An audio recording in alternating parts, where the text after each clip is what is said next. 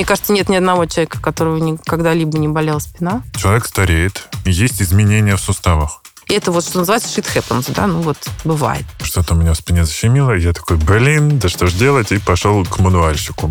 Если бы было так просто, было бы круто. С тех пор не хожу. Полезно. Полезно ли это для позвоночника? Грубые манипуляции подобного рода могут привести к необратимым последствиям. Это такая особенность. Отлегло.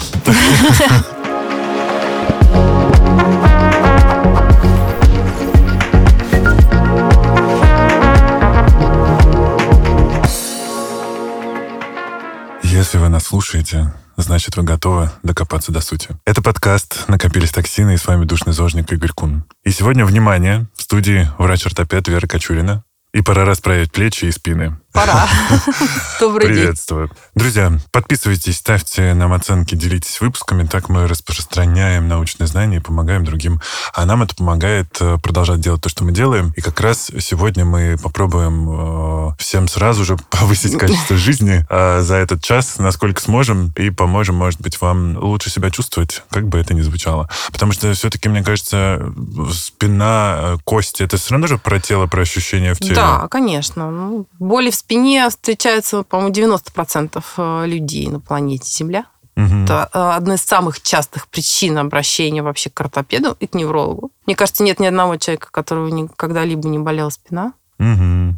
Поэтому, да, постараемся. Мы анатомию изучаем, мне кажется, на коленке. В школе, в биологию в школе. Ну, те, кто не собирается стать врачом. Люди, вот, которые к вам приходят, они вообще знают свое тело или чаще всего нет? Чаще всего нет. И, кстати говоря, я топлю активно за то, что это действительно базовая школьная программа должна быть. Угу. И своих детей, например, немножечко терроризирую в этом отношении, потому что я считаю, что да, мы должны иметь базовое представление о том, как устроено наше тело, наш организм, как это все работает, э, для того, чтобы не попасться в лапы да, шарлатанов, мракобесов, mm-hmm. потому что в основном они именно на этом и строят все свои продажи. Я так прям честно скажу, продажи. Да, и марафончики именно на том, что люди не обладают достаточным количеством знаний о том, как устроен человеческий организм. Угу. Мы можем э, сейчас э, назвать какие-то симптомы, которые говорят нам о том, что надо идти к ортопеду, а не к кому-то еще? Ну, симптомы на самом деле очень простые, да. Это боль. Сколько видов боли вы знаете? Ну, как минимум три. Ну, неважно. Три я знаю не... только тупую и режущую. А, и, ну я-то, у меня более клиническое мышление, я сразу начинаю там про нейропатическую боль и так далее. Мне кажется, обычный человек сразу не сходу не почувствует нейропатическую боль. конечно. Э, для этого и нужен врач, собственно. Для этого и нужно идти с болью к врачу, потому что врач поможет понять, это боль из головы, грубо говоря, идет, или действительно проблема в, как, в том или ином сегменте да, опорно-двигательного аппарата. То есть у вас есть какая-то боль или неприятное ощущение в каком-либо сегменте опорно-двигательного аппарата. Рука, нога, шея, спина, там, таз, э, топа, палец, Угу. Либо что-то не так функционирует, что-то не так двигается. То есть раньше угу. двигалось определенным образом, а теперь не двигается вообще, не дай бог, или двигаться как-то не так. Либо движение сопровождается какими-то неприятными ощущениями, не обязательно болью, ну, может быть, там щелчки, допустим, какие-то неприятные, дискомфорт, э, либо вы чувствуете действительно снижение амплитуды движений, да? Угу.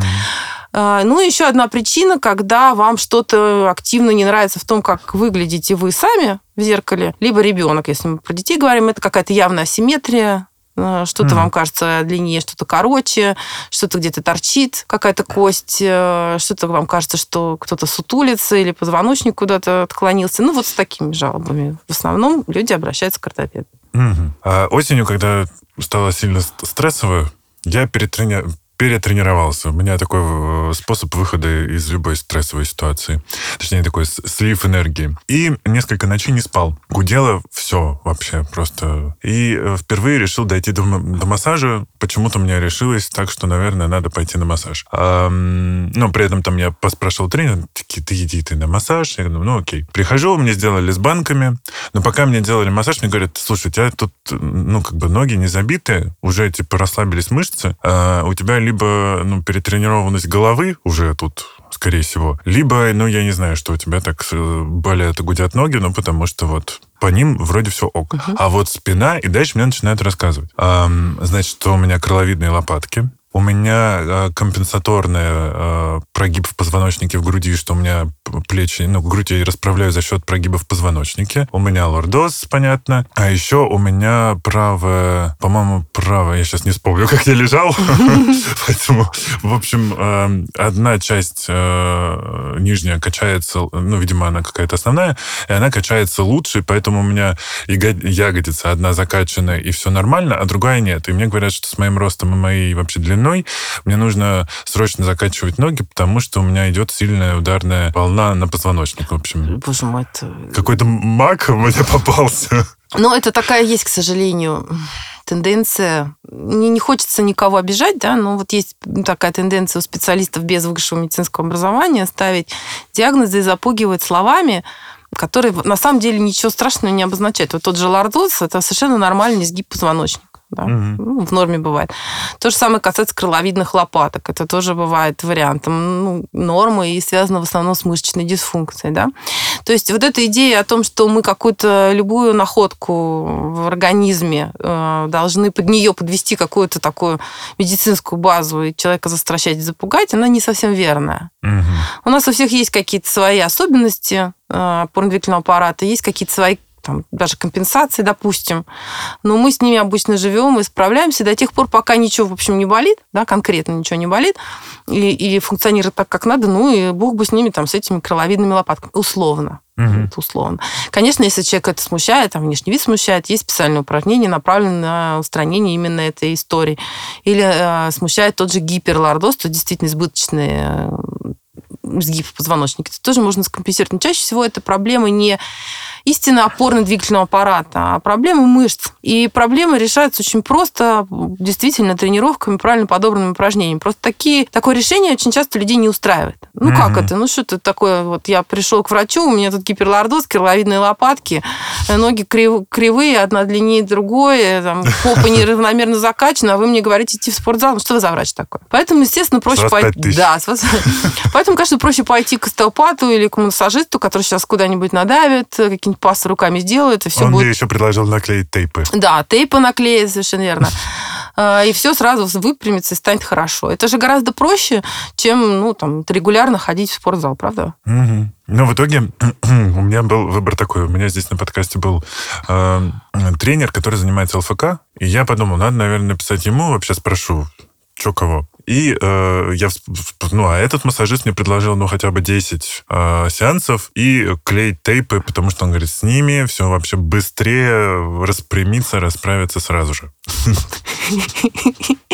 Мы здесь э, смеемся, потому что, друзья, э, как бы вам не, рассказывали, что тейпы обязательно помогут, это все на самом деле, как и очень многое там, что связано с БАДами, э, в которые часто там могут добавлять мочегонные, просто чтобы мы что-то чувствовали, был какой-то видимый эффект. Конечно. Ну, потом вот, я все говорю, что это красиво. Да, ты такой с синенькими этими Вообще, штуками да. ходишь, еще можно ими что-то нарисовать. Рисовать, конечно. Подчеркнуть нужное. Вот, но я начал ходить, кстати, на вот ЛФК, и э, это, конечно, не бюджетная история, но довольно интересный опыт, потому что все эти какие-то странные тренажеры, странные движения и так далее. Но у меня тут еще такой вопрос.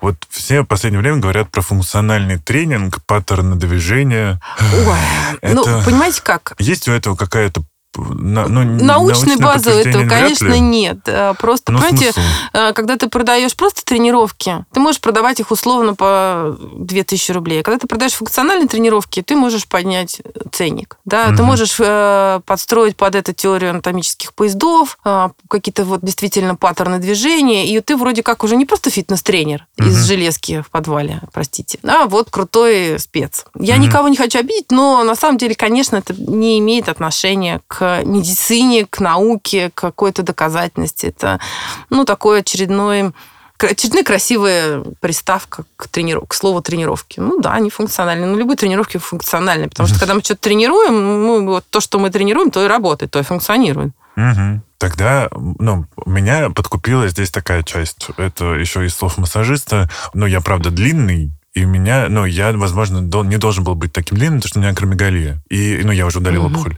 И мне все время кажется, что мало ли, Вот, типа, не должен был быть таким длинным. Может, мое тело сильно напрягается, может, я слишком для него тяжелый, там, длинный. Такое может быть? Или все-таки ну, нет, тело конечно, уже адаптировалось, тело если я все еще хожу? безусловно, да. Тем более, ну, рост это не... Нас... Как бы есть определенные, конечно, там сложности, да, а, но чаще всего все-таки адаптируется организм. Угу. Ну, иначе мы просто не выжили, да, если бы у нас не было этих адаптаций.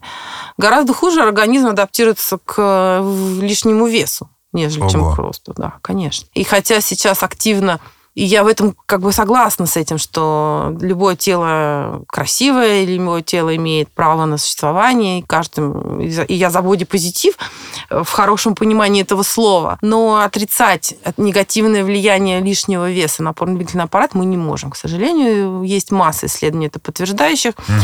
И большинство, э, и лечение большинство, большинства проблем с суставами да, начинается именно с рекомендации о изменении образа жизни, снижении веса и так далее. От этого мы никуда не можем деться. И у детей, и у взрослых. И у детей, и у взрослых, безусловно. А страшнее, когда в детском возрасте? Ну, конечно, да. Вообще проблема детского ожирения, она на данный момент достаточно актуальна, к сожалению.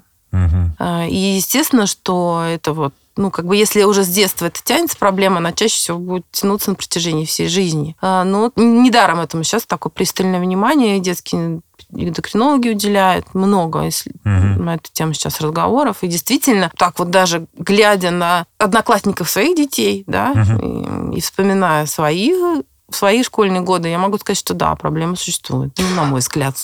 Пока мы здесь э, поговорим тогда, может быть, про школу и детей. Ой, ну школа и дети это такая вообще тема Бесконечная? Бесконечная, конечно. Но самое главное... На это... самом деле она очень простая угу. и очень короткая, если честно, потому что я не считаю, что школа это абсолютное зло, которое портит, калечит. калечит детей. Нет. Калечит детей чаще всего неправильный образ жизни, загруженность их дополнительными занятиями, отсутствие достаточного времени для отдыха угу. и малоподвижный образ жизни. Да? То есть основная проблема, э, вот приходит ко мне, например, ребенок вот, сутулится, да? Угу. Я спрашиваю, какая у ребенка физическая активность. У ребенка нет физической активности, потому что он в школе освобожден от физкультуры, физрук дурак условно, uh-huh. и ему не хочется туда ходить. А, а дальше у нас английский, музыкальная школа, живопись, немецкий, я не знаю, драм-кружок, кружок по фото. Uh-huh. Задаешь еще вопрос, сколько ребенок в день гуляет на улице. Ребенок в день не гуляет. Вот это основная проблема. Они школа и у парты, и стулья. Uh-huh. То есть э, мы, ну, кстати говоря, в мои годы тоже э, родители сами добивались освобождения от физкультуры. Ну, ну, потому что никто не любит физкультуру в школе, потому что там есть определенные нормативы, красивые, это все скучно, неинтересно, конечно, большинству. Но я как, как бы по опыту своих детей и свое, своему личному опыту могу сказать, что тут тоже все зависит от учителя. Mm-hmm. Мои оба обожают, например, физкультуру в школе. А, у них командные игры, они играют в волейбол, в пионербол, в баскетбол, в вышибалы. И никто их там особо нормативами не мучает, только по желанию. А, поэтому тут, опять же, все зависит от учителя. Но если mm-hmm. учитель в школе не в состоянии обеспечить а, адекватный уровень физической активности, значит, это должен делать родитель. Так, а есть же вот эти гипер... А, а, супер ответственные родители, которые ну, на каждый кружок будем водить. Ну, хорошо. Плавание, но тут главное балет. только, чтобы не было перетренированности. Mm-hmm. То есть, как минимум два дня в неделю ребенок должен быть свободный от э, секций дополнительно. Mm-hmm. То есть, он должен отдыхать, он должен восстанавливаться. Потому что э, если он не будет отдыхать, восстанавливаться, это не пойдет на пользу. Угу. Вот этот вот вопрос, про любимый вопрос, боже мой, какой мне вот купить ребенку, то ребенок в школу, мне нужно ему домой купить какой-то специальный стул, какой-то специальный стол. Угу. У меня совершенно другой подход. Я считаю, что вообще не должен ребенок дома сидеть после школы часами и делать уроки. Так. Это неправильно, да? А, то есть неважно, где он будет а сидеть. А вам еще один 30-летний ребенок не нужен. Спасибо, у меня своих трое. Ну, хотя, Господи, как, бы, как может быть трое? Так, ладно. Вот. А, поэтому, как бы, да, я считаю, что это неправильно, это патологическая установка. То есть вот э, ребенок, э, ну, там, ну, час-полтора с перерывами он должен делать уроки. Да, я все прекрасно понимаю, у меня ребенок старший в седьмом классе. Я прекрасно знаю Как все... вы успели? Вы выглядите, да, не, не выглядите мамой детей. Спасибо. Друзья, смотрите скорее соцсети Веры, да. Вот, то есть я это все прекрасно понимаю, да, но, ну, вот у меня такой подход. Ну, допустим, вчера, вот я могу просто рассказать вот вчера. Вот он сходил в школу, потом он сходил в художественную школу, а потом у него должен быть вечером футбол. И он говорит, мам, я не могу идти на футбол, потому что у меня английский, немецкий, мне надо прочитать детство Толстого и еще там что-то И я говорю, хорошо, давай так. Значит, вот у тебя есть между художкой и футболом полтора часа времени. Вот за эти полтора часа ты делаешь все основные домашние задания, которые вот, ну, самые-самые. Это что у нас? Немецкий, английский. Да, хорошо. Ну, не прочитаешь ты детство Толстого. Ну, получишь ты тройку. Ну, ничего страшного. То есть я как бы стараюсь вот этот подход транслировать такой, угу. да, не такой перфекционистический, потому что, ну, как бы здоровье, он все равно на первом месте. Ну, пошел на футбол, побегал, да, потому что он целый день до этого сидел, он целый день провел в школе до трех часов, потом он сидел в художественной школе. Угу. Если я как бы его буду ограничивать в этой физической активности, да, он у меня будет э, сутулый, он у меня будет жаловаться на боли там в опорно-двигательном аппарате и так далее. То есть, еще раз повторюсь, задача, проблема не в школе, проблема не в стульях, столах и рюкзаках. Проблема в недостаточном уровне физической активности, в отсутствии привычки к этой физической активности у нас, у самих и у наших детей. Поэтому, конечно, все равно начинать надо с себя, да. А вот говорят, еще у детей есть какое-то инфантильное тело. Это а я не знаю, что это такое. Я вот прочитала вопрос, я не знаю, что это такое. Инфантильное тело, ну, может быть, когда недостаточная мышечная масса. Я не могу, не знаю, не встречала. Такой термин, честно скажу. А, есть ряд детей, у которых, ну, такие конституциональные особенности в организме, да, то есть у них есть так называемый синдром гипермобильности. У нас еще в стране это называют синдром дисплазии соединительной ткани. Это Хотя значит это... в гимнастке. Да, вот гимнастика, балет, обычно вот это они там преуспевают, цирка, цирк. Угу. То есть, когда все суставы и связки очень подвижны. Слово цирк у нас в студии еще не звучало впервые. Вот. Это тоже как бы не очень хорошо. Да? Угу. Ну, вот такие дети, у них действительно часто бывают и боли, они не очень физически активны, с ними сложно, их сложно заставить. Но это отдельная проблема, она требует там отдельного обсуждения. Но им все равно тоже нужна физическая активность. Без нее никуда. Угу. То есть можно как бы ребенку надеть любой корсет. Да, можно купить ему, еще раз повторюсь, любой там супер-пупер эргономичный ортопедический рюкзак, супер-пупер ортопедическую обувь и ставить туда стельки. Еще супер домашнее кресло, да, матрас. Да, да, матрас, там, не знаю, ортопедические коврики. Ну, то есть можно вот всего его вот обложить, обложить этим. Но если он сидит при этом целыми днями, целыми днями и не гуляет, да, то, простите, ничего хорошего из этого все равно не получится. если вы так досидели, друзья, до 30 лет... То вы получили хроническую боль в спине, чаще всего. Да. С вас пять тысяч. С вас пять тысяч. Так, а, а с чем вообще приходят беспокойные родители? Мне кажется, просто Ой, сегодня родители начитались да. книжек и идут к врачам. Ну, вот э, в зависимости от возраста, да, угу. значит, ну, с, с младенцами приходят чаще всего. Э, ну, сейчас это я уже до того, как мы начали записывать, рассказывала про вот эту, я называю это сектой, про моторный антогенез, про то, что ребенок рождается совершенно не приспособленный к жизни, что ему всему надо учить, он не может сам освоить банально моторные навыки, который человечество до этого несколько тысячелетий благополучно осваивало. И его теперь надо учить этому всему. Ему обязательно нужны занятия ЛФК на первом году, обязательно нужны массажи, его надо по-особому брать. За его нельзя там менять памперс э, так, как мы привыкли. Ну, то есть вот эта вот, вот эта история, она, кажется, очень сильно э, повышает тревожность, а, и больше ничего, никакого выхлопа, на самом деле, полезного от этого нет. Но мама приходит очень встревоженная. Это сейчас очень много таких, не хочется называть какое-то некрасивое слово, как-то их, да, ну, псевдоспециалистов. Угу. Весь интернет ими пестрит. Я не говорю о том, что этого не, это не имеет права быть, не имеет права на существование, имеет, конечно, но при определенных условиях это нельзя экстраполировать на всех здоровых детей. Да? То есть вот это в основном, с чем приходят мамы младенцев. Ну, понятно, что у меня есть какие-то свои там а, нозологии ортопедические, с которыми тоже приходят, но мы не будем просто аудиторию этим загружать. Ну, дальше, как только ребенок начинает ходить, естественно, первый и самый главный вопрос, который всех волнует, плоскостопие. Mm.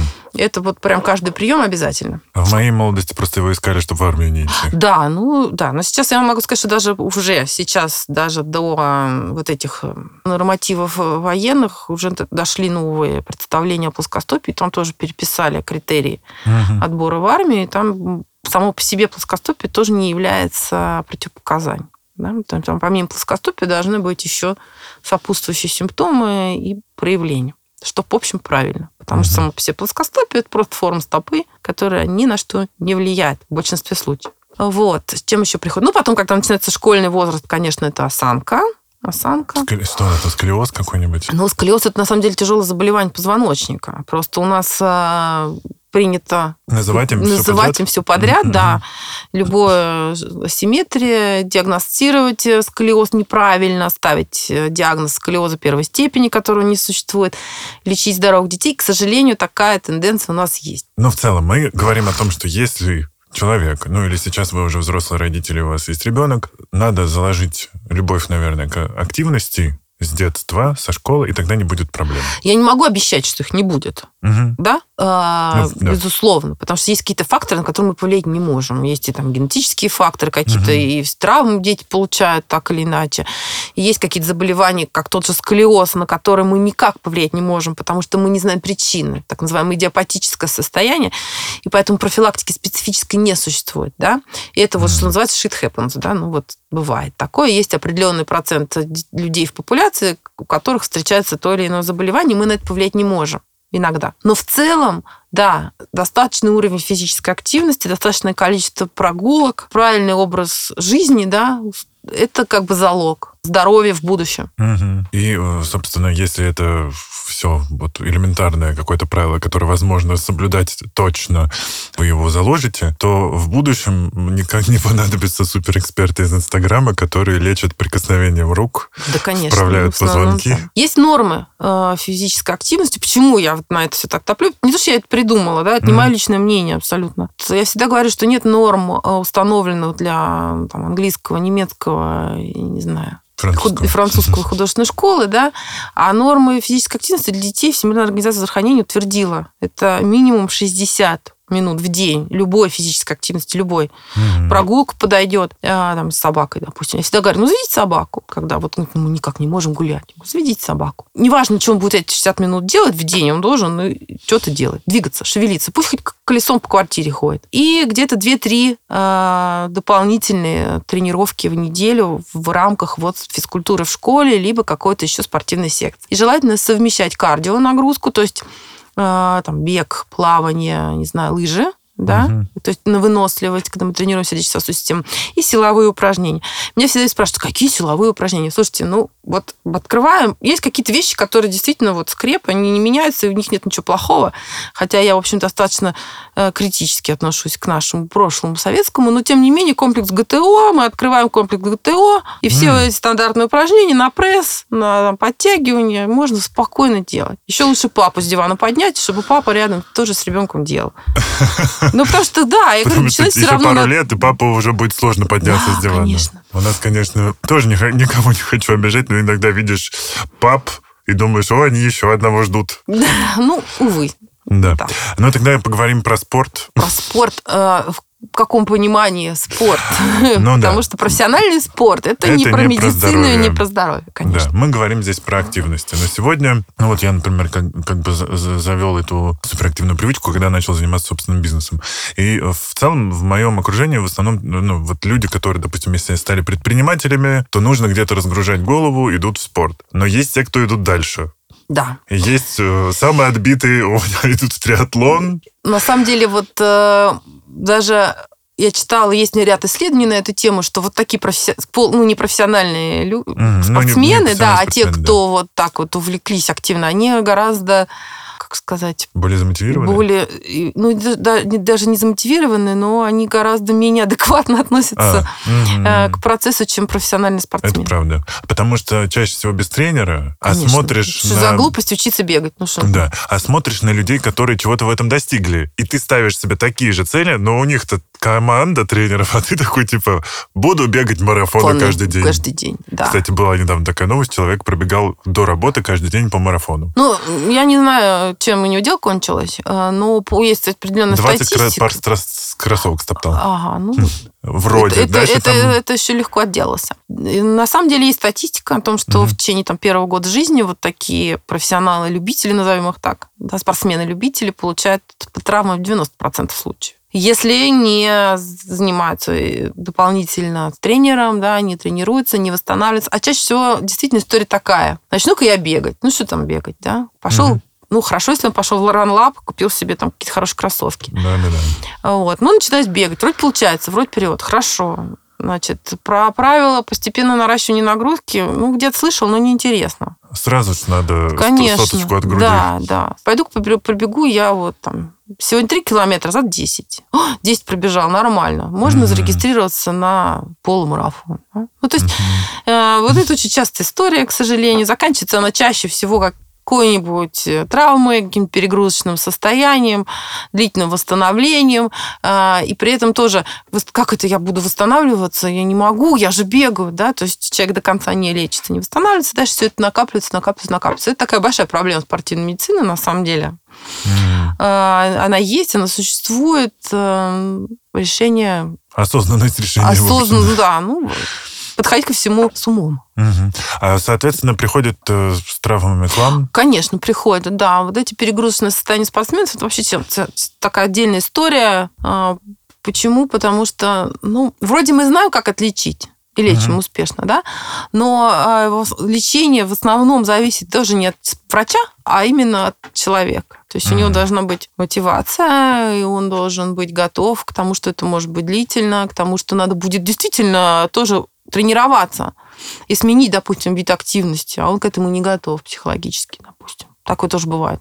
Не хочу я, я хочу бегать, и все. Угу. А тут надо... Да, тут надо упражнения какие-то специально делать, каждый день занудные. Ну, то есть это есть такая вот это перегрузочное состояние, это такой челлендж. И для и... врача, и для пациента. Но мы не можем, наверное, здесь делать рекламу какому-то конкретному виду спорта, типа плавание от всех болезней. Ну, такого нет, конечно, угу. безусловно. В каждом виде спорта есть свои плюсы, свои минусы. Если меня спрашивают, какие я предпочитаю, я действительно люблю циклические виды спорта, типа там плавание, лыжи беговые, бег. Но я активно выступаю за силовые тренировки в спортзале. Угу. Я считаю, что это тоже обязательная история. А ну вот приходишь в спортзал, и там каждый второй со штангой приседает, э, каждый, ну, пацаны, понятно, угу. мы все время качаем бицепс. Да, все да, время, да. это а, все, общемировой комплекс. Угу. Вот, девочки все, конечно же. Попу качают. Да, и вот, ну, как бы, это про здоровье или это все-таки про эго и самолюбование? Ну, тут сложно сказать, у каждого своя, своя Но, история. Да, если да. мы берем психологию, то здоровье мы этим не прокачаем, или это тоже Нет, полезно? почему? Это силовые тренировки очень полезны. Угу. Это вообще единственный способ сохранить мышечную массу. Угу. Да, потому что с возрастом у нас происходит потеря мышечной массы достаточно активно. После 30 лет мы теряем мышечную массу. И силовые тренировки. Я ее набрать не успел. Мне 30 Знаете, я всегда, я всегда так смеюсь, когда мне говорят вот про женщин. Ой, женщина не подходит тренажерный зал, можно перекачаться. Слушайте, вы когда-нибудь пробовали? Я вот сколько лет уже хожу, трицепс мой, меня все равно расстраивает. То есть это очень сложно, да? Это не так как бы легко, и плюс это еще всегда баланс между правильными тренировками и питанием. То есть это, ну, вообще история не такая уж простая, как да. кажется. Поэтому силовые тренировки умеренные, они полезны однозначно. Единственное, что нужно, это нужно освоить технику базовых упражнений. Ну, в общем, в принципе, с этим обязан справиться любой фитнес-тренер, в любом фитнес-клубе, да, это его работа. Угу. Научить человека, причем силовые тренировки, это же не только вот эти страшные тренажеры, да, но есть люди, у которых психологический барьер, они боятся этих железок. А силовые тренировки, это, пожалуйста, там... Со своим телом. Со своим телом, я не знаю, там, с гантелями, с резинками, угу. полно вариантов. На турниках. Да, всегда можно найти тот вариант, который тебе подходит. Угу. Um, так бег вот просто э, я всегда топлю за то, что надо хотя бы... Я понимаю, что дорого каждую неделю заниматься с тренером, но можно хотя бы раза два взять, чтобы да, он объяснил да. основы. Основы, конечно. Ну вот у меня тоже был выпуск про бег, и там мы, например, э, даже это было еще видеоверсии, мы прям показали разминку-заминку. А совершенно верно. Вот прям вот совершенно верно. У нас же как? особенно да. бежишь, хрустишь. Вышел из подъезда и побежал, угу. да, не разогревшись. Ничего. Это тоже прямой путь к получению травм. То есть э, разминку и заминку, тем более, все обычно игнорируют. Угу. А это обязательно. Угу. Ну, как человек, который бегал полумарафон не один раз, я тоже могу сказать, что без этого никак. То есть все равно я начинала бегать, да, mm-hmm. и тоже не, не любила спортзал, начинала бегать и бегала, и отлично мне было хорошо. Но потом, рано или поздно, э, ты все равно себя обнаруживаешь в спортзале, выполняющим упражнения на икроножные мышцы, на ягодичную группу. Ну, потому что без этого не получится у тебя. По поводу бега. Очень многие спорят на тему, что вот там, ну, во-первых, конечно, если ты неправильно ставишь стопу, то это все, ты бежишь к врачу. Угу. А во-вторых, всегда говорят, что все это убить колени, убить колени. Да, колени. с таким весом вообще убить колени. Ну, вот нет, есть где... ограничения для бега угу. по весу. То есть, если индекс массы тела превышает 30, э, то считается, что бег пока не показан. Лучше скандинавская ходьба или другие видео, виды кардионагрузки. Mm-hmm. Такое действительно есть. Ну, для того, чтобы колени при беге сохранить, опять же, мы возвращаемся к тому, что надо качать мышцы, стабилизирующие колени. Так, да? что это за мышцы? Квадрицепс э, бедра, ягодичная группа, отводящая, приводящая группа мышц. Mm. То есть я опять же повторяюсь, что рано или поздно ты все равно найдешь себя в спортзале. Где потеряли? Да, это первое. Второе, безусловно, нужно что сложно выполнимо, опять же, в городских условиях, но тем не менее выполнимо. Это правильное покрытие, да, это не бегать по асфальту, это использовать правильные кроссовки с достаточной mm-hmm. амортизацией. Сейчас я прям предвкушаю вопрос про босоногий бег. Ну ладно. А, может быть, даже стельки дополнительно, да. А, то есть есть способы эти колени сохранить. Угу. Да. И ногти. И ногти, ногти, да, кстати, это прям вообще тоже. А, есть, действительно, бывают такие состояния, они так называются колен бегуна, на самом деле, но иногда и без бега само по себе бывают такие состояния, когда невозможно выполнять подобные нагрузки. Угу. Это есть много теорий, почему это возникает, но чаще всего есть какое-то там несоответствие костно-хрящевых поверхностей в коленном суставе. Действительно возникает боли неприятные в коленных суставах, но это все равно тоже лечится. Теми же упражнениями, модификацией нагрузки. Там, ну, но бывают такие люди, которые сильно не могут бегать. Вот такая анатомия. Угу. Ну, тогда мы можем вам порекомендовать плавать. Или велосипед, например. Кстати, да. да. А велосипед это тоже, вот все, э, я просто сейчас вспоминаю вот эти мифы около спортивной тусовки. Да, велосипедом тоже сотрешь себе все суставы. Сустав вообще можно стереть?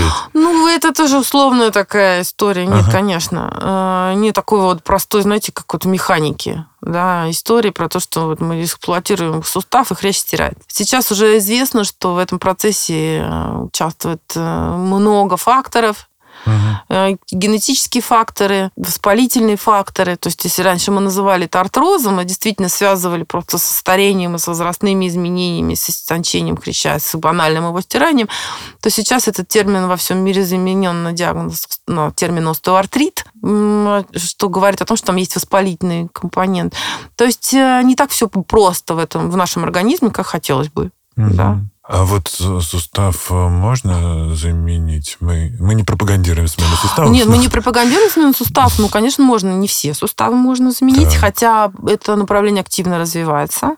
Ого. Э, да, ну вот тазобедренные коленные суставы меняются. Это уже такая достаточно рядовая операция, вполне в себе. И никак не отражается. В общем, дальше продолжаешь жить. Я ну, всегда привожу в пример Ягудина. Угу мой любимый пример, да, который на помененном тазобедренном суставе взял олимпийское золото, поэтому, да. А что вообще такое сустав? А, я вот пытаюсь понять. Сустав? Тогда почему про него, о нем все так пекутся и боятся его стереть, потерять? Сустав – это сочленение костей. Угу. На самом деле там сложная классификация, бывают различные виды э, сочленений, но давайте возьмем самое банальное, когда есть э, две кости, концы которых покрыты хрящом, и вот они между собой ну, сочленяются, да, ну, возьмем тоже колено, да, это бедренная кость, больше берцовая кость и малоберцовая кость, вот они образуют вместе коленный сустав, а, концы их покрыты хрящом, сверху это все окружено суставной капсулой, и внутри находится суставная жидкость которая угу. сустав смазывает. Это нам нужно для того, чтобы ну, мы двигались, да? Это основная угу. конструкция которая помогает нам двигаться, наши суставы. Угу. А в, между позвонками в между, между позвонками есть и, обу, и суставы, в которых есть жидкость, да, это так называемые фасеточные суставы между отростками позвонков. Ну и есть особый вид сочленений, да, с э, межпозвонковым диском, Угу. Через, то есть это не совсем сустав, конечно. Вот. Ну, да, тоже соединение костных структур между собой. Я говорю, ну, это достаточно сложная такая анатомическая классификация. Ну, мне кажется, не буду угу. даже этими терминами аудиторию загружать. Ну, мне просто вот интересно, угу. говорят там какие-то проблемы с жидкостью, она куда-то вытекла, перетекла, ее надо обратно закачать. Закачать. А, ну, нет, не совсем так. Жидкость, скорее, а, происходит история про то, что с течением времени, да, и плюс вот с участием тех факторов, на которые мы не можем повлиять, генетика, там еще что-то, а, происходит изнашивание сустава, происходит утолщение кости под хрящом, а, хрящ начинает разрушаться, продукты распада этого хряща попадают в эту суставную жидкость. И она угу. уже не так хорошо выполняет свою функцию. А ее основная функция – это питание хряща. У хряща нет своих сосудов. Поэтому единственный а, способ, как он может получать питание, это из этой синовиальной жидкости. И получается такой замкнутый круг, да? Интересно, так как? Да. То есть он такой, как рыбка в аквариуме? Ну, да, своего рода. И, то есть это, получается такой замкнутый круг. То есть продукт распада хряща попадает в синовиальную жидкость, она не так хорошо выполняет свою функцию, не так хорошо питает хрящ. Опять он... Да, ну и так далее. Там еще много разных факторов. Там такую схему можно нарисовать красивую на весь наш стол. Но неважно, это очень такой примитивная история.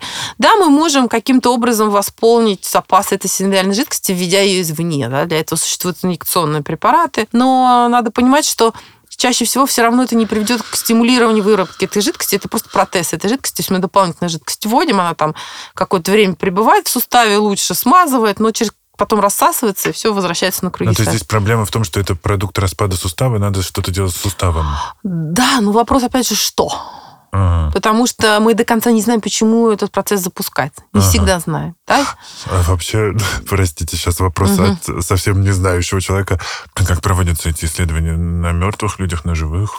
По-разному. А вообще да. на трупах есть суставы? Они как бы остаются? Ну, конечно, да? куда же они денутся? Конечно, Все. да.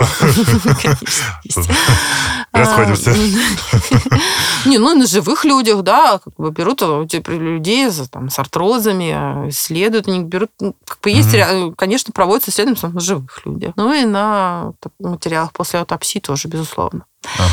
На этом строится вся медицина, без этого никак.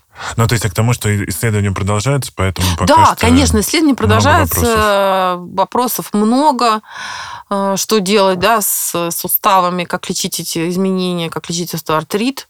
Угу. Пока, к сожалению, это заболевание ну, до конца неизлечимо, э, и просто нужно научиться с этим жить. Если с этим жить совсем не получается, тогда мы говорим о замене сустава. Угу. То есть мы говорим про то, что человек стареет, есть изменения в суставах. Mm-hmm. И это как бы основная проблема, да, возрастных изменений? Ну, да, можно так назвать. Да, конечно, с возрастом э, наши ткани становятся менее эластичными, да, теряют тоже жидкости, хрящ mm-hmm. теряет жидкости, вот межпозвонковые диски теряют эту жидкость и связки. То есть становятся менее эластичными, они более подвержены травмам. Кроме того, действительно, с возрастом мы становимся менее подвижными, да, и мышцы тоже, опять же, теряем мышечную массу, мы не так активно двигаемся. Mm-hmm. А движение, на самом деле, залог правильной работы сустава. Да? Чем больше мы двигаемся, тем больше вырабатывается синомиальной жидкости mm. тем лучше. Да, то есть вот это такая что. комплексная история, все вместе. А кто нам скажет, а надо пить коллаген просто. Если бы было так просто, было бы круто. Я вообще угу. мечтаю. Вы знаете, я, правда, как врач, я мечтаю, что вот появится какая-нибудь такая волшебная таблетка, коллаген, хондроитин, не знаю, там, гиалуроночка. Холодец. Холодец, хрящи, который можно вот прописать, сказать, вот выпейте, и у вас все пройдет, и все будет хорошо. К сожалению, такого нет. Коллаген пока в исследованиях своей эффективности не доказал. Угу. То есть сколько а, не пей, только делаешь мочу дороже. Да, а, если мы про коллаген. Есть небольшие, ну, есть исследования относительно хондроитина и глюкозамина, да, международные рекомендации Европейского общества по лечению остеоартрита нам говорят о том, что имеет смысл принимать эти ну, препараты, то есть это должны быть именно лекарственные препараты, не БАДы с Айхерб, а именно лекарственные препараты зарегистрированы как лекарственный препарат. Либо хондроитин сульфат, либо глюкозамин сульфат. И это может э, в перспективе снижать болевой синдром. Все. То есть это не восстанавливает хрящ, не, не отсрачивает как-то э, вот эти дегенеративные изменения. Это помогает справиться с болевым синдромом. Пока так. Может быть, что-то еще появится. Да? Все время же проводятся какие-то исследования, все время что-то пытаются придумать. Друзья, ставьте лайк и выбрасывайте коллаген Армагеддон, больше не покупайте, сэкономьте денег. Да, сэкономьте деньги. На спортзал. Конечно, Потому что он стоит 2000. В принципе, разовая тренировка 2000 Но, тоже. Это же тоже невозможно совершенно. Я очень спокойно к этому отношусь, потому что вот э, люди такие любители, да, они говорят, а вот мне помогает. Вот я пью Animal Flex, и мне помогает, я прям чувствую, ну, слава богу, пусть помогает. Ну да. По крайней мере, безвредно, да, там есть гораздо более вредные методы лечения суставов. Это, по крайней мере, безопасно. Так, а какие есть вредные, чтобы мы предостерегли Ну, например, введение озона в состав или введение, в основном какие-то инъекционные методики, там, введение вот озонотерапия активно бывает, используется, либо гормоны, Ого. Да, в сустав. Это прямо плохо. А что за суставные гормоны такие? Ну, есть просто гормональные препараты, которые а. противовоспалительным действием обладают очень сильным и мощным. И э, когда болит э, сустав, можно, собственно, этот препарат тогда ввести, и болевой синдром воспаления пройдет достаточно быстро ага. и хорошо. Но при этом э, негативное влияние этого препарата на сустав, оно превысит пользу да, снятие этого болевого синдрома. Mm-hmm. Но, к, к, к несчастью, это достаточно часто практикуют пока еще э, у нас в стране. Так, ну мы чуть-чуть коснулись питания, тогда быстро еще пройдемся. Да. Сколько бульон не вари, не вари. вкусный. Да. Помощи от него не, не жди. Не жди. Ну, кроме того, что в нем электролиты, и если вы потеряли много воды, да. то неплохо будет, неплохо. в общем, восполнить. Ну, белок всегда нужен нам э, в достаточном количестве, опять же, для хорошего функционирования мышцы, угу. для мышечной массы белок нужен. Э, что еще по поводу питания? То есть, в общем, бульоны не пьем, холодцы не едим. Ну, это бессмысленно. Это бессмысленно, к сожалению. Потому что все, это же тоже белок, да, белок угу. распадется на аминокислоты в, в организме. По-другому это никак не происходит. И представь себе, что вот из этого холодца именно вот эти вот этот белок распадется на аминокислоты, попадет в этот сустав и сложится там обратно в нужные вам хондроитин. Ну, тут ну, весьма опрометчиво. Но можно сильно концентрировать на этом мысль. Ну, да. На можно. доске желания Знаете, нарисовать. я перестала, вот, я, честно, ну, я понимаю, что у нас немножко на другую тему подкаст, э, но с февраля прошлого года я перестала верить в марафоны желаний. Окончательно бесповоротно. Да, понимаю. Тогда, в общем, э, мы говорим о том, что активность помогает Гайд. вообще в любом возрасте даже если вы никогда ничего не делали, можно сейчас прям начинать, просто не с бешенства. Конечно. В любом возрасте. Не, нужно, не можно, а нужно. Нужно начинать. Хотя Но... бы ходить, боже мой. Не можете... Знаете, как это не, не, цель, да? Не можешь идти к цели, лежись и лежи по направлению к ней. Ну, хотя бы так, да, там, ноги поднимать, что-то делать. Даже, делать. есть даже исследования, родившиеся на лежачих пациентах, да, то есть даже если мы делаем упражнения мысленно, это все равно работает. Даже если мы лежа напрягаем мышцы, вот просто, да, напрягли и расслабили, это тоже работает. А нам вот противники ЗОЖа скажут, и активного угу. образа жизни, скажут, вот по статистике весь этот ваш спорт приводит к травмам, их больше, а вот мы лежи, лежим на диване и в ну, безопасности. Да, вы в безопасности, да. У вас только единственное, что возникает риск сердечно-сосудистых заболеваний несколько раз увеличивается, еще много чего. Угу. А вообще какие заболевания опорно-двигательного аппарата с возрастом э, из-за вот как раз нехватки активности могут проявиться? Ну вот опять же, да, то, что мы говорили, то остеоартрит в первую очередь, угу. ну и э, боли, вот то, о чем я тоже все время говорю, это боли в пояснице, да, а угу. не специфические боли в спине. Так, однажды я, друзья, не повторяйте моих ошибок, однажды я как раз на функциональном тренинге что-то у меня в спине защемило, и я такой, блин, да что ж делать, и пошел к мануальщику. Потратил на это 25 тысяч рублей. Все, что он делал, он меня просто гнул и тянул во все стороны. Угу. После чего я подумал, в целом, я и так и могу сам дома. С тех пор не хожу. Но зато понимаю теперь важность разминки, важность заминки и важность потягушек хотя бы в какой-то ну, форме. Нельзя говорить о том, что мануальная терапия прям абсолютно зло. Угу. А, да, мануальные техники имеют право на существование. У нас а, мышцы бывают болят действительно после перетренировок, ну, после угу. тренировок. Иногда бывает а, возникает такой так называемый миофасциальный болевой синдром, когда в мышцах образуются такие болезненные триггерные точки. Это может быть и на фоне там стрессов, и недосыпов, и малоподвижного образа жизни. И в этом смысле действительно мануальные техники типа массажа и мануальной терапии могут помочь справиться именно конкретно с этим состоянием. Что категорически нельзя, а, это позволять различные тракционные манипуляции на шейном отделе позвоночника. Вот это вот просто категорически нельзя. Почему? Потому что э, мы все разные, у нас могут быть особенности анатомии, у нас могут быть особенности отхождения сосудов, э, которые проходят в шейном отделе да, позвоночника. Э, и грубые манипуляции подобного рода могут привести к необратимым последствиям. Поэтому угу. я всегда предупреждаю своих пациентов о том, что я, в общем, в принципе, не возражаю против мануальной терапии, потому что иногда действительно может помочь, но не позволяйте никогда ничего делать на своем шейном отделе, не позволяйте никаких грубых манипуляций. Угу. То есть, э, ну, иногда бывают такие ошеломительные видео присылают, вот там, чуть ли не молотком фигачат по позвоночнику, да, люди, да, да. Ну, то есть... ну, я в Инстаграме вообще можно много чего ну, найти. Да, да, что только там не делают. Какие-то тракции, вытягивания, там на петлях человека. Ну, то есть... На дыбе уже. Ну, знаете, и, ну, и тут я даже не могу это комментировать, потому что, на мой взгляд, такой вот, да, даже не врача, а просто человека, это противоречит здравому смыслу. Угу. Поэтому, ну, как бы, тую, да, конечно. Да. Но... И я даже здесь добавлю про шейный отдел. Очень часто, кто делает упражнения в зале в наклоне тяги, пялиться в зеркало. Друзья, вы, конечно, все очень, очень. красивые.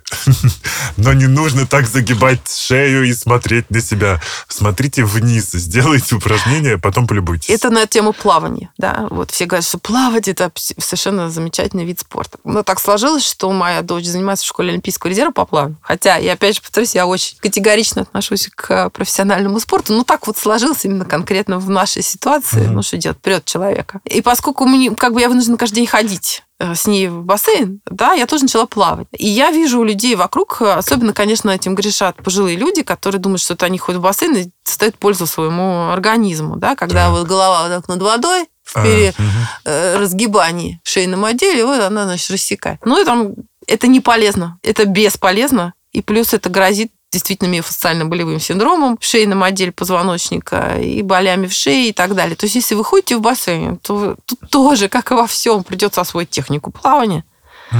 и плавать, погружая голову вниз, в очках, да, mm-hmm. и выдыхая воду и так далее. То есть то же самое, да? Да, я ходил в детстве тоже на плавание. У нас был, ну, естественно, советский тренер. Там воду горячую отключили в бассейне. Что стоим, плывем. Вот, но тогда это тоже нам объяснили. А потом, уже, наверное, года 4 или 3 назад я пошел уже в Москве в школу плавания. Я офигел, оказывается, вообще все по-другому. И когда тебя нормально учат, ты, ну, как бы ты правда, вот у нас там были люди, которые прям боялись опускать э, в воду голову, их научили. Вот банально тем, что мы каждое там занятие 20 минут просто ныряли, прыгали под воду и пускали пузыри. Да, да, это Ты самое... просто перестаешь бояться, бояться воды. Офигенно. И это вот просто, пожалуйста, не нужно покупать на год абонемент в эту школу, но сходите хотя бы пару месяцев, вы научитесь по-настоящему вести себя как-то правильно в воде и со своим телом научитесь общаться. Да. А, немножко пройдемся по мифам. Угу. Я тут, пока мы разговаривали, вспоминал, ну, не, может быть, не про мифы, но по всем вот этим нашим народностям и премудростям. Так. Висеть с детства, вот это на турнике. Это как-то полезно. Полезно ли это для позвоночника? Да нет, это не, не полезно. Отжиматься, подтягиваться полезно, а угу. просто висеть нет. И рост это тоже никак не... Не народ это тоже никак не влияет. Подтверждаю, друзья, я висел на турнике, но причиной моего роста оказалось далеко не это, а, да, гормон роста. Так, а, каблуки для девочек. Ну, каблуки, конечно, вредно. Что говорить, однозначно вредно. И нет никакой высоты? Которая... Не, ну, не, ну в среднем 3-4 сантиметра считается достаточно безопасным каблуком. Все, что выше, уже приводит к перегрузке переднего отдела стопы. Э, ну, надо понимать, что здесь тоже есть определенные генетические факторы. Да? Если в роду у женщины, чаще всего это передается по женской линии, есть э, такая история, вот эта косточка на стопе, да, то, конечно, каблуки просто поспособствуют тому, что эта генетическая история проявится. Mm. Но в целом, да, каблуки вредны, конечно. Во-первых, знаете еще почему? Потому что не бывает обуви на каблуках, которая была бы не узкой в переднем отделе. Все э, женские туфли чаще всего имеют узкие носы, пальцы там находятся в скрюченном состоянии, и это не есть хорошо. Ну, как ни крути. Могу сказать по себе, у меня 48 размер ноги, и очень долгое время я пытался впихиваться в ботинки классические, забил, покупая mm. спортивную обувь. Да. Но тут такой вопрос, полезно ли вообще ходить постоянно в спортивную обувь? Потому что, ну, мне, например, очень сложно найти Да, не почему нет, ходите. Ходить надо так, чтобы было хорошо и удобно, чтобы ничего не, не, не болело, ничего нигде не сжималось, не давило. Угу. Ну, э, на самом деле... Просто а... вот есть слишком мягкие. Я знаю, что там во время... Очень многие девочки любят на бег покупать прям супер мягкие кроссовки, что они же прям летят, они бегут. Ну, хорошо, пусть летят. Не страшно. Не страшно, да. А, должно быть хорошо, удобно, комфортно. Угу. Ну, и если мы чувствуем какой-то удар в позвоночник при беге, то это, наверное, не очень мягкие кроссовки. Ну, наверное, не очень мягкие кроссовки, да. Э, матрасы. Ну, матрасы тоже та такая любимая тема. Значит, э, два. Ну, может, я уже, конечно, обману вас, потому что я давно не смотрела последние исследования матрасов. Ну, вообще в мире существует, существовало э, всего два исследования по поводу матрасов, которые заключили, что матрасы полужесткие лучше, чем матрасы мягкие угу. и совсем жесткие, и что матрасы с так называемой памяти формы тоже, в общем, хорошо при болях в спине помогают. Все. Другое дело, что вам сложно понять, по какой шкале оценивать вот эту жесткость матраса. Да? Ну, то есть нет какой-то объективной шкалы, которая бы нам помогла с этим разобраться. Однозначно спать на мягком плохо, да, то есть, ну, чаще всего, вот когда мы говорим прям совсем про перины, да, и спать на доске тоже не полезно, хотя это один из популярных мифов, да, что надо спать на доске. Что? И вот. Тем не менее, человечество... Не, ну, знаете, вот у многих раньше, в советские времена особенно, да, при болях в спине прям подкладывали доску под матрас. Или mm. на полу спали. Ну, это неправильно. Тем не менее, я всегда говорю о том, что человечество на протяжении своей истории спит э, по-разному. Кто-то спит на татами, кто-то спит э, в гамаках, подводной лодке, да, кто-то спит, я не знаю, там на полу, на земле. То есть человечество, кто-то спал вообще в детстве там на сундуках и палатях. Угу. Конечно, э, хороший матрас – это, в общем, залог того, что вы будете высыпаться и вставать с утра бодрым. А, у меня просто очень дорогой матрас в итоге. Угу. Я, я раскошелюсь, потому что я полжизни спал на каких-то странных штуках. А когда я понял, что я ну, почти 2 метра э, позвоночника, то я решил, что надо, пожалуй, матрас Да, это, это имеет смысл. Хороший, э, хороший полужесткий матрас – это достаточно правильно капиталовложение. А, и когда ты просыпаешься, какой эффект должен быть? Вот, ты... ты должен встать с утра нормально бодрым человеком. Ты, ага. У тебя не должно ничего болеть. То есть вот ты встал и пошел. Тебе не надо размяться, что-то там как-то похрустеть. И у тебя ничего не должно болеть. Вот это основной залог. Ты с утра должен встать так, чтобы у тебя ничего не болело. Ни шея, ни спина. А ортопедическая подушка нужна? Ну, ортопедическая подушка тоже не нужна. Это тоже миф. И маркетинг. Значит, и маркетинг. Да, кто-то вообще спит без подушки. Угу. Как полезно? Полезно так, как вам удобно. Ага. Полезно так, чтобы вы с утра встали, и у вас не болит шея и голова. Ох, ну и что, и финально про хруст. Э, это опасный вестник смерти, что это? Нет, значит, суставы хрустят. Uh, у них такая есть особенность. Во-первых, uh, есть, как я уже говорила, синовиальная, синовиальная жидкость, в которой uh-huh. образуются пузырьки воздуха иногда. И эти пузырьки вот с таким звуком лопаются. Это uh-huh. прямо было исследование, проведено в реальном времени, сделано МРТ в реальном времени, можно даже нагуглить, и видно эти пузырьки, как они там лопаются. В это сложно поверить, но это так. Uh-huh. Это первое. Второе, вокруг суставов достаточно много костных выступов и достаточно много костных ну, костных структур, через которые перекидываются мышечные сухожилия. Да? Мышечные сухожилия достаточно плотная структура, тоже сама по себе такая структура, и тогда они перекатываются через эти костные выступы и издают вот такие вот щелкающие звуки. Если эти щелчки не сопровождаются никакими болевыми ощущениями, это нормально, это не требует никакого лечения. Да, бывают люди, у которых все щелкает. Бывают люди, у которых ничего не щелкает. Ну, это, это часть, это такая особенность. Отлегло. Друзья, ну мы сегодня вам, мне кажется, достаточно набросали хлебных крошек. Надеюсь. И э, как минимум, мне кажется, после этого эфира вы сэкономите немало денег и времени. Я считаю, что это основная цель вообще. Просвещение, э, чтобы люди не тратили зря деньги и не несли их мракобесам. Вот так я вижу свою миссию на этой земле. Вера Кочурина, врач-ортопед. Спасибо, это было очень интересно. Спасибо вам. А с вами был подкаст «Накопились токсины» и душный зожник Игорь Кун. Услышимся. thank you